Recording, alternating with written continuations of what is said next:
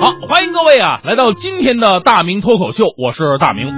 有一哥们儿呢，在我微博上给我留言呢，啊，说大明，我听你的节目就知道你是一个通达睿智的人啊，这个我自己非常承认，毕竟这是好话嘛，对不对？其实呢，从小啊，我对什么事儿我看的就非常开，我心胸开阔，懂得凡事随缘，不能强求的道理，所以我的学习成绩呢也一直都是随缘的。老师，你爱给多少分给多少分，反正我呢是不以物喜，不以己悲呀。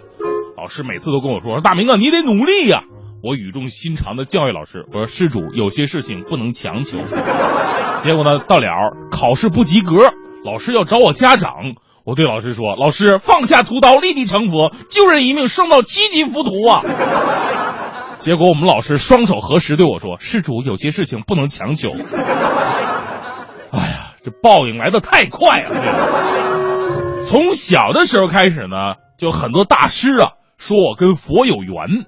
啊，这事儿是真的。小时候我妈去那个五台山旅游嘛，路边一个老和尚过来，就抓住我妈的手说：“哎呀，施主啊，你孩子与佛有缘呐，佛祖会保佑他一生平安的呀。”我妈特别高兴，回来把这事儿就跟我爸说了，还拿出了一张护身符，说是老和尚送的。我爸特别冷的说：“礼尚往来，那你送老和尚什么呢？”我妈说：“八百。”什么贵？从此呢，我与佛有缘这事儿啊，就深深的烙印在我脑海当中。在生活当中，还真的有很多奇怪的事情发生。比方我这人很懒嘛，上大学的时候呢，天天打篮球、踢足球啊，出汗我也不洗澡，衣服也不换，累了就睡，醒了就吃。但就这样，依然掩饰不住我内藏的佛光啊。我们那有一位佛学的教授，看到我之后，一眼就把我认出来了，说我好像是一位得道高僧。当时他一句话把我醍醐灌顶啊。瞬间，我仿佛看到了我自己个儿的前世与今生，但是很模糊。我就问我说：“大师，您觉得我像哪位得道高僧呢？”嗯，佛学大师说了：“ 济公。”不是老老师，您就直接说我不洗澡不就得了吗？尤其在高考的时候，我们家的前程啊，已经到达一定的高度了。我相信北京很多孩子都有这种经历。到了高考的时候，成绩不好怎么办呢？哎呦，说成绩不好没事儿，这简单，有高考速成大法，一炷香的时间就能搞定了。很多人特别开心，哟，人家要学这东西学十二年，你这一炷香就能搞定了？什么补习班怎么这么快？在哪儿啊？那人手一指，在雍和宫。雍和宫有补习班，拜佛呀！啊，对呀，所以说要一炷香的时间嘛。我不知道那些拜过佛、烧过香的同学最后的成绩怎么样，反正我的结果是不怎么地，也可能跟我自己的打开方式不对。想想也是自己的失误，你怎么可能要求来自天竺的神仙去保佑你英吉利的语言和阿拉伯的数字呢？现在不仅是学生，你看好多官员呢也去烧香，好多文艺界的人士也都加入了这个行列当中，就连疯狂英语的创始人李阳都已经皈依佛门了，让人不禁感叹呐。学习英语哪里强？嵩山少林找李阳。当然，咱们不能否认这里边确确实实有特别虔诚的信徒，但是更多的是一种投机的寻求庇护。咱们虽然没什么佛学造诣吧，但是我也知道一个问题，就是佛家讲的什么？讲的是四大皆空，一切无所求。但是呢，你这这拜佛又是求高考高分。又是求升官发财，又是求出入平安，又是求多子多孙的。然后呢，烧根香，敬点香油钱，您还真的把佛祖当成收人钱财、替人消灾的了呢？您可以想象一下，现在少林寺还正在为五千万的景区门票跟当地的管委会打官司呢。要是求神拜佛就可以解决您的诉求的话，他们上什么法院？自己内部解决不就得了吗？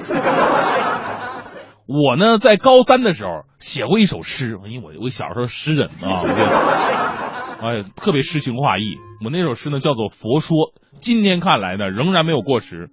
呃，昨天我找了一下，是这么写的：紫烟缭绕慈悲堂，信女善男各自忙，菩萨和眉笑相对，金刚怒目冷一旁。金经口诵脑不诵，玉珠手凉心难凉，常把仁义当佛义。更将佛香做人香啊！好，写的太好了。人呢，之所以有信仰，不是信仰可以帮助你得到，而是信仰教会你放下。人的很多情绪，比方说嫉妒、仇恨、憎恶、讥讽，看似是给对方施的压，其实折磨的是自己的人生。放下不是给对方机会，而是给自己机会。所以到现在呢，我跟佛有没有缘我不知道，但是我觉得呢，社会节奏太快，压力太大。每当我心烦意乱的时候呢，我的办法就是找一个特别安静的地方，忘掉身边的神马与浮云。所以寺庙确确实实是一个特别不错的选择。这个跟信仰是无关的，最重要的是安静的环境可以让你听到自己内心最真实的声音。这时候人的脑子是最清醒的。每次到寺庙里边，我席地而坐。呼吸着淡淡檀香的空气，沐浴着柔和而又温暖的阳光。我看着一尊尊慈眉善目、面大耳阔、体态丰盈的佛像，再看看身边来来往往三跪九叩的信徒，在朗朗佛经当中，我突然醍醐灌顶，大彻大悟啊！我终于明白了困扰我多年的一个大问题，那就是：谁说长得胖就没人喜欢呢？你看看这些金刚罗汉菩萨，哪个不是身材敦厚的，对不对？而我却为了取悦别人的审美而盲目的自我减肥瘦身，这个事情就告诉我们一个道理：胖与丑、美与瘦，不是决定人生成败的因素，而只有自身的才华与魅力，还有知识，才是最终让别人崇拜你的理由。就好像让马云给你当老公，你还会嫌他矮吗？让汤姆克鲁斯给你当男友，你还会嫌他矮吗？让普京给你当干爹，你还会嫌他矮吗？让拿破仑给你当大哥，你还会嫌他矮吗？所以从此以后，欢欢给我做搭档，我再也不会嫌他矮了。他人好。